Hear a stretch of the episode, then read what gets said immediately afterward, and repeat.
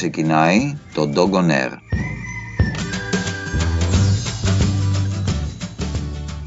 Γεια σας και καλώς ήλθατε στο podcast του Canine Healing. Μπορείτε να συμμετέχετε στέλνοντας τα μηνύματά σας στο calm κάτω παύλα dogs παπάκι yahoo.gr ή καλώντας στο 6945 33 45 10.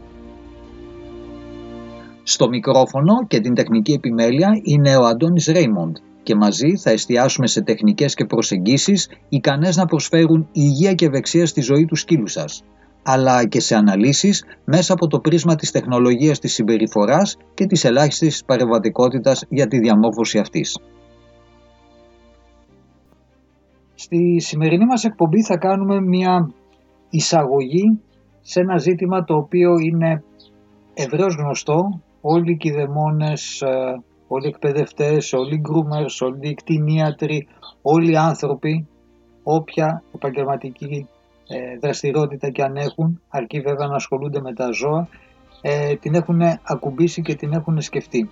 Έχει να κάνει με τον κόσμο του, του ζώου και γενικότερα με τα συναισθήματα των, των ζώων. Πάντοτε αναρωτιόμαστε εάν ο σκύλος μας μας αγαπάει, πώς νιώθει, ε, τι είναι αυτό που τον προβληματίζει, ε, μπορεί να μας καταλάβει, μπορεί να σκεφτεί το τι ε, σκεφτόμαστε, μπορεί να νιώσει το τι νιώθουμε.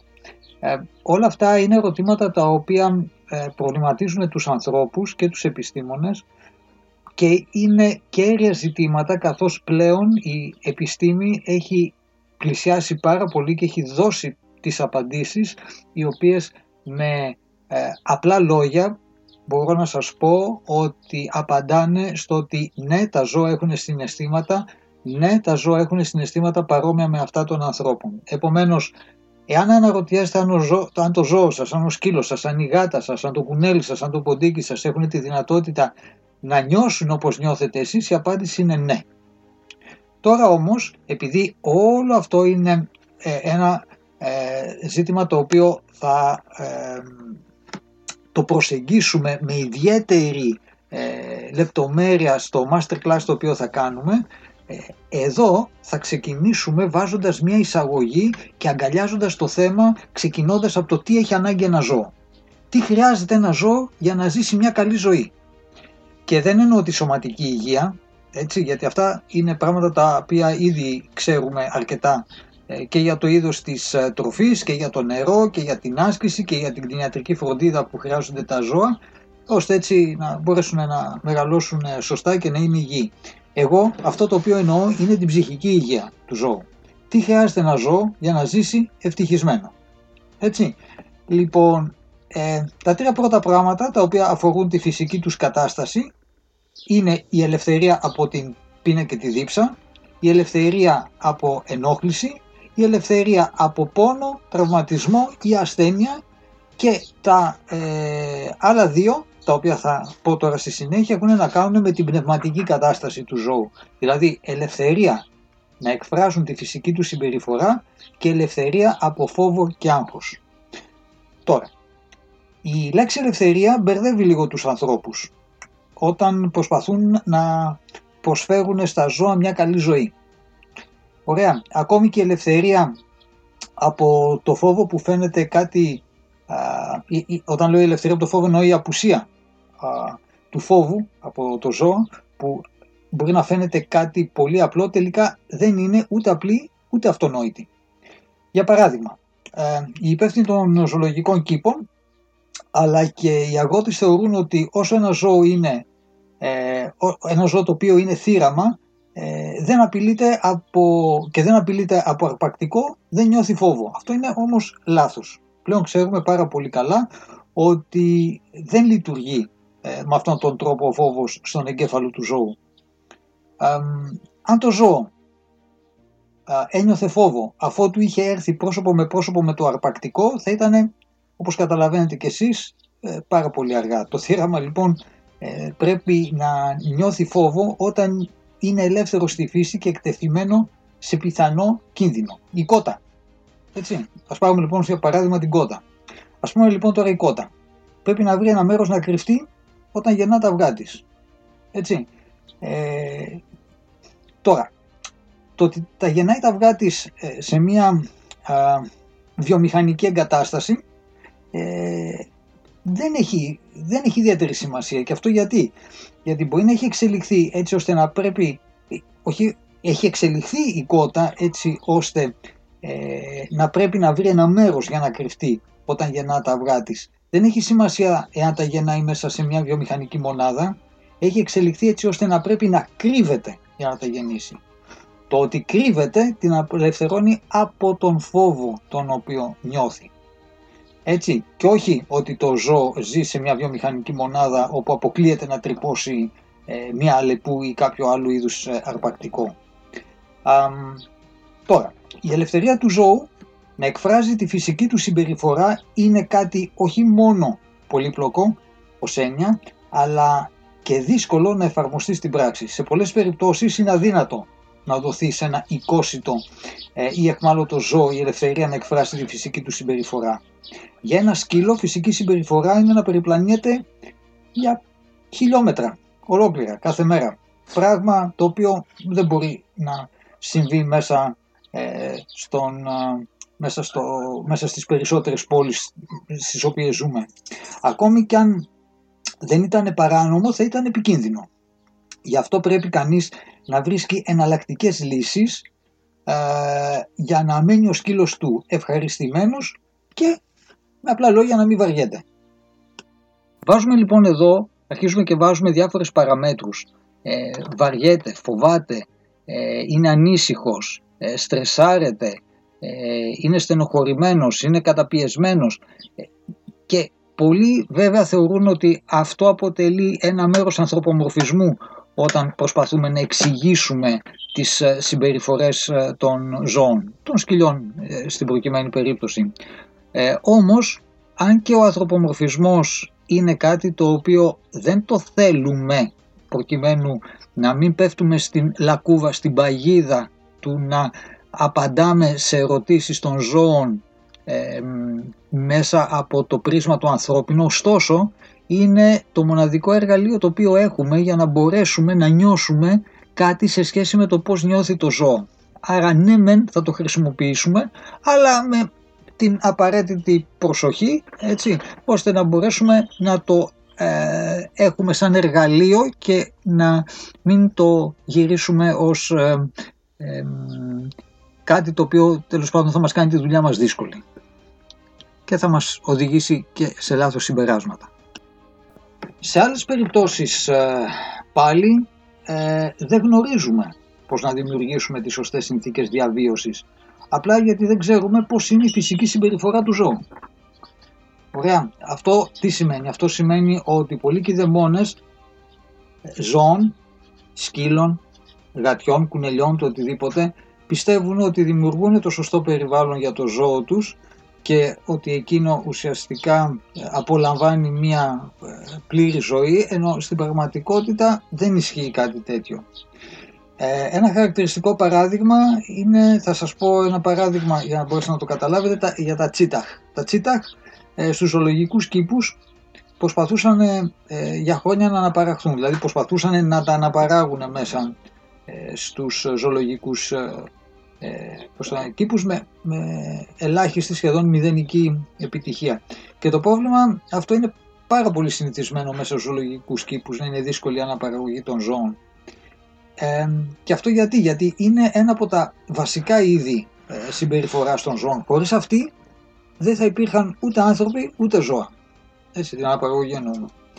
Ε, όμως ε, πολλά ζώα σε εχμαλωσία δεν μπορούν να παραχθούν με επιτυχία γιατί κάτι που υπάρχει στις συνθήκες διαβίωσης τα εμποδίζει να συμπεριφέρονται φυσιολογικά. Το πρόβλημα λοιπόν με τα, με τα τσίταχ λύθηκε τελικά το 1994 όταν δημοσιεύτηκε μία έρευνα για τα τσίταχ της παιδιάδας του Σερεγγέτη ε, είναι ένας χώρος που απλώνεται από την Τανζανία ως την Κένια και ε, τότε τελικά όλοι συνειδητοποίησαν ότι στη φύση τα αρσενικά και τα θηλυκά τσίταχ δεν ζούσαν συνέχεια μαζί, όπως τα ανάγκαζαν στους ζωολογικούς κήπους. Μόλις λοιπόν απομακρύθηκαν τα αρσενικά τσίταχ από τα θηλυκά, η αναπαραγωγή εξελίχθηκε ομαλότατα.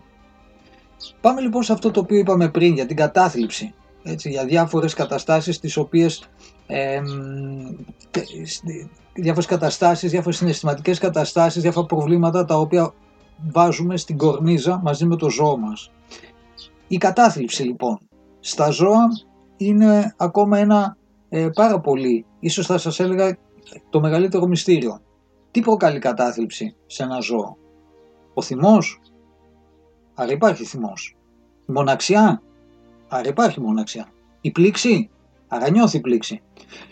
Ε, είναι συνέστημα ωστόσο η πλήξη; Και πώς μπορεί κανείς να καταλάβει ότι το ζώο βαριέται ή νιώθει μοναξιά; Αν και έχουν γίνει ε, πολλές έρευνες ε, σχετικά με την ευζοία των ζώων, είναι δύσκολο στους κηδεμόνες ζώων, ακόμα και στους αγρότες, τους κτηνοτρόφους και τους ειδικούς που υπάρχουν στους ζωολογικούς κήπους να εφαρμόσουν τα αποτελέσματα αυτών των ερευνών, γιατί απλά δεν υπάρχουν ξεκάθαρες οδηγίες.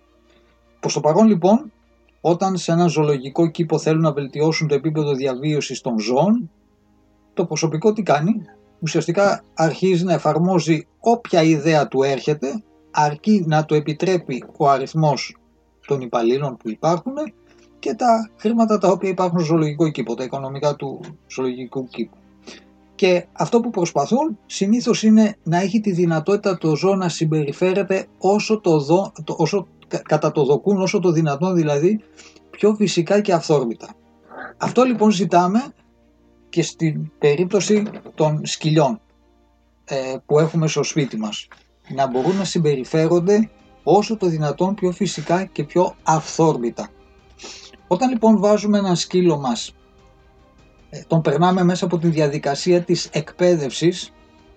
Η εκπαίδευση ε, μαθαίνει στο σκύλο τι πρέπει να κάνει και πότε πρέπει να το κάνει, δεν του μαθαίνει όμως κάτι καινούριο. Δηλαδή, το να μάθουμε στο σκύλο μας να κάθεται, να ξαπλώνει, να μένει, να έρχεται, είναι πράγματα τα οποία τα γνωρίζει να τα κάνει. Απλώς εμείς οι άνθρωποι ελέγχουμε το πού και το πότε θα το κάνει. Αυτό λοιπόν είναι το αποτέλεσμα της εκπαίδευσης. Όταν μιλάμε για εμπλουτισμό του περιβάλλοντος του ζώου, πρέπει να δώσουμε την σκητάλη στο ζώο έτσι ώστε εκείνο να αποφασίσει τι είναι καλύτερο για τον εαυτό του. Και πιστέψτε με, ο σκύλος ξέρει πάρα πάρα πολύ καλύτερα το τι είναι απαραίτητο για τον ίδιο από ό,τι πιστεύουμε ότι γνωρίζουμε εμείς. Άλλωστε μην ξεχνάμε πόσο χρόνο μας παίρνει να εκπαιδεύσουμε έναν σκύλο να μάθει 5-6 πράγματα τα οποία είναι απλά, απλά, απλούστατα και πόσο περισσότερα μπορεί να μάθει ο σκύλος στη μονάδα του χρόνου από μόνος του. Έτσι. Άρα πραγματικά πρέπει να είμαστε πολύ χαζοί για να μας παίρνει τόσο χρόνο να του μάθουμε κάτι που ο ίδιος μπορεί να το μάθει σε χρόνο δετέ. Έτσι. για να επανέλθω όμως, πιστεύω ότι ο καλύτερος τρόπος για να δημιουργήσει κάποιος καλές συνθήκες διαβίωσης για οποιοδήποτε ζώο, είτε κατοικίδιο είτε σε εχμαλωσία, είναι να βασίσει το πρόγραμμα της ευζοίας στο κέντρο συναισθημάτων του εγκεφάλου. Έτσι λοιπόν αρχίζουμε σιγά σιγά και μπαίνουμε στον χώρο των συναισθημάτων που υπάρχουν ε, για τα ζώα μας. Ε, πιστεύω λοιπόν ότι αυτό το περιβάλλον, ότι το περιβάλλον όπου ζουν τα ζώα θα πρέπει να ενεργοποιεί όσο το δυνατόν ε, περισσότερο τα θετικά συναισθήματα και να μην υποκινεί τα αρνητικά περισσότερο από ό,τι χρειάζεται. Αν λοιπόν καταφέρει κανείς και βρει τη χρυσή τομή με τα συναισθήματα του ζώου, ε, ελαχιστοποιεί τα προβλήματα της συμπεριφοράς. Και αυτό είναι το οποίο προσπαθούμε πάντοτε να κάνουμε. Έτσι, να βρούμε τη χρυσή τομή με τα συναισθήματα του ζώου για να ελαχιστοποιήσουμε τα προβλήματα συμπεριφοράς. Ξαναλέμε εδώ λοιπόν ότι το πώς νιώθει ο σκύλος και το πώς θέλουμε να τον βοηθήσουμε να νιώσει δεν έχει καμία σχέση με την εκπαίδευση. Αυτό πιστεύω ότι πρέπει να το γράψουμε με bold, με neon sign, να το βγάλουμε σε μογκολφιέρες, να το γράψουμε στα σύννεφα, να το μοιράσουμε σε φυλάδια. Δεν έχει καμία σχέση το ένα πράγμα με το άλλο. Ε, μπορεί να ακούγεται λίγο ριζοσπαστικό, αλλά μερικές έρευνες της νευροεπιστήμης ε, αποδεικνύουν ότι ε, το συνέστημα είναι εκείνο το οποίο καθοδηγεί τη συμπεριφορά. τώρα, μέσα από την πείρα, την, την πείρα την οποία έχω, ε, μπορώ να σας ε, πω ότι επιβεβαιώνεται κάτι τέτοιο ε, σε σχέση με τα ζώα. αυτό το οποίο έρχεται πρώτο είναι το συνέστημα.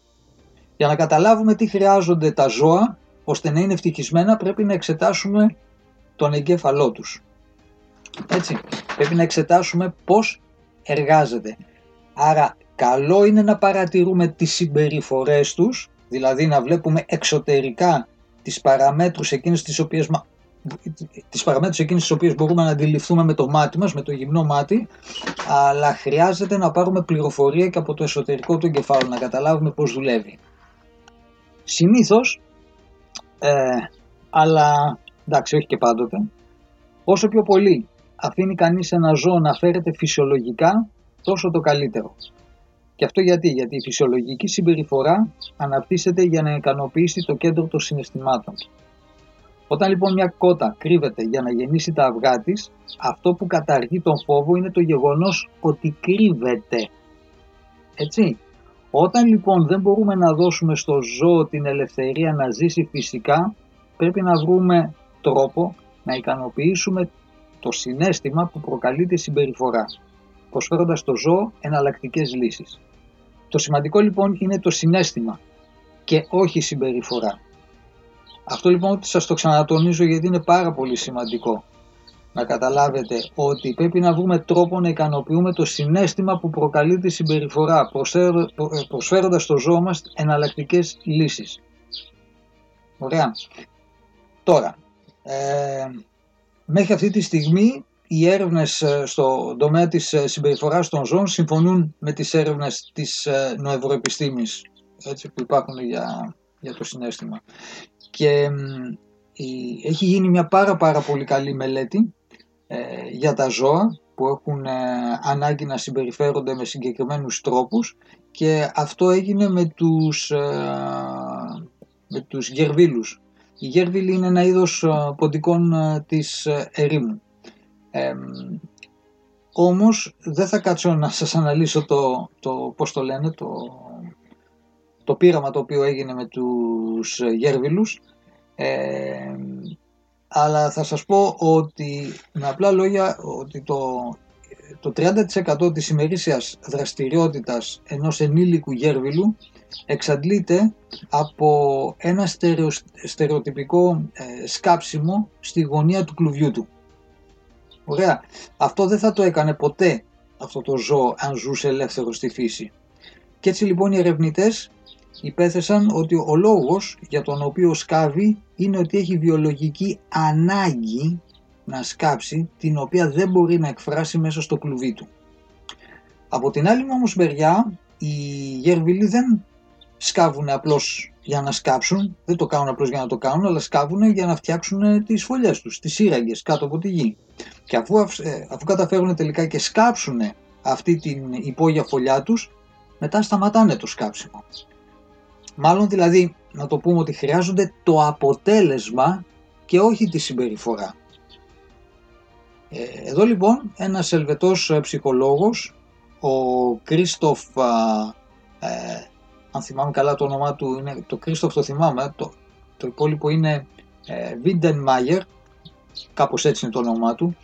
Ε, αυτός λοιπόν ο, ο ψυχολόγος έκανε ένα πείραμα. Έβαλε λοιπόν δύο μικρούς γερβίλους σε ένα κλουβί με στεγνή άμμο, όπου μπορούσαν να σκάψουν. Και άλλους δύο σε ένα κλουβί με έτοιμα σκαμμένα τούνελ και καθόλου άμμο. Έτσι. Δηλαδή στη μια μεριά έπρεπε να κάνουν τη δουλειά, στο άλλο έπρεπε, ε, η, δουλειά ήταν έτοιμη, είχε γίνει. Οι Γέρβοι λοιπόν στο κλουβί με την άμμο άρχισαν αμέσως το στερεοτυπικό τους σκάψιμο. Ενώ οι άλλοι με τα έτοιμα τούνελ δεν έκαναν τίποτα. Αυτό λοιπόν αποδεικνύει ότι ο Γέρβιλος σκάβει στερεοτυπικά λόγω της ανάγκης του να κρυφτεί σε ένα προστατευμένο μέρος και όχι επειδή έχει ανάγκη να σκάβει. Θυμηθείτε το αυτό σε σχέση με το σκάψιμο που κάνουν τα, τα, τα σκυλιά μας. Αυτό λοιπόν που χρειάζεται το ζώο είναι το συνέστημα της ασφάλειας και όχι το ίδιο το σκάψιμο. αρχίζουμε και βλέπουμε τα πράγματα διαφορετικά, αρχίζουμε και σκεπτόμαστε λίγο διαφορετικά. Σας βοηθάω να δείτε λίγο από μια άλλη γωνία κάποιες συμπεριφορές. Τα ζώα λοιπόν δεν έχουν συγκεκριμένες ανάγκες συμπεριφοράς. Και όταν ένα ζώο εκφράζει τη φυσική του συμπεριφορά σε ένα φυσικό περιβάλλον, τότε σίγουρα δεν είναι ευτυχισμένο. Ωραία. Και έτσι λοιπόν, για να το ξαναπάμε στους γέρβιλους, ένας γέρβιλος που περνάει το 30% του χρόνου του σκάβοντας χωρίς να έχει πιθανότητα να φτιάξει ένα τούνελ, σίγουρα δεν είναι ευτυχισμένος. Αυτά λοιπόν στη σημερινή μας εκπομπή. Στην επόμενη θα προχωρήσουμε με κάποια πολύ σημαντικά συναισθήματα ε, τα οποία θα είναι πολύ εξέχοντα ε, και θα δούμε λιγάκι πώς δουλεύει η αναζήτηση, πώς δουλεύει ε, η οργή, πώς δουλεύει ο φόβος, πώς δουλεύει ο πανικός, έτσι, ε, πώς δουλεύει το παιχνίδι. Okay. Και αυτά είναι σαν κεντρικές κατηγορίες, γιατί από κάτω υπάρχουν άλλες κατηγορίες. Θα δούμε λοιπόν όλα αυτά πώς δουλεύουν μέσα στο ε, μυαλό του, του σκύλου, στον εγκέφαλο του, του σκύλου και θα μπορέσουμε σιγά σιγά να αρχίσουμε να καταλαβαίνουμε ή τουλάχιστον να πάρουμε μία γεύση, να καταλάβουμε ότι ο σκύλος μας δεν είναι αυτό το οποίο λέμε, ε, δεν είναι απλά ένα ζώο το οποίο είναι δίπλα μας. Είναι ένα ζώο με πάρα πάρα πάρα πολλές δυνατότητες, με πάρα πάρα πολλές ικανότητες και μοιάζουμε πάρα πάρα πάρα πολύ και επικοινωνούμε. Επικοινωνούμε, ο σκύλος μπορεί και καταλαβαίνει τα συναισθήματά σας. Βλέπει αυτό το οποίο σκέφτεστε. Σημειώστε το ακριβώς όπως σας το λέω. Βλέπει αυτό το οποίο σκέφτεστε. Δεν νιώθει μόνο, βλέπει αυτό το οποίο σκέφτεστε.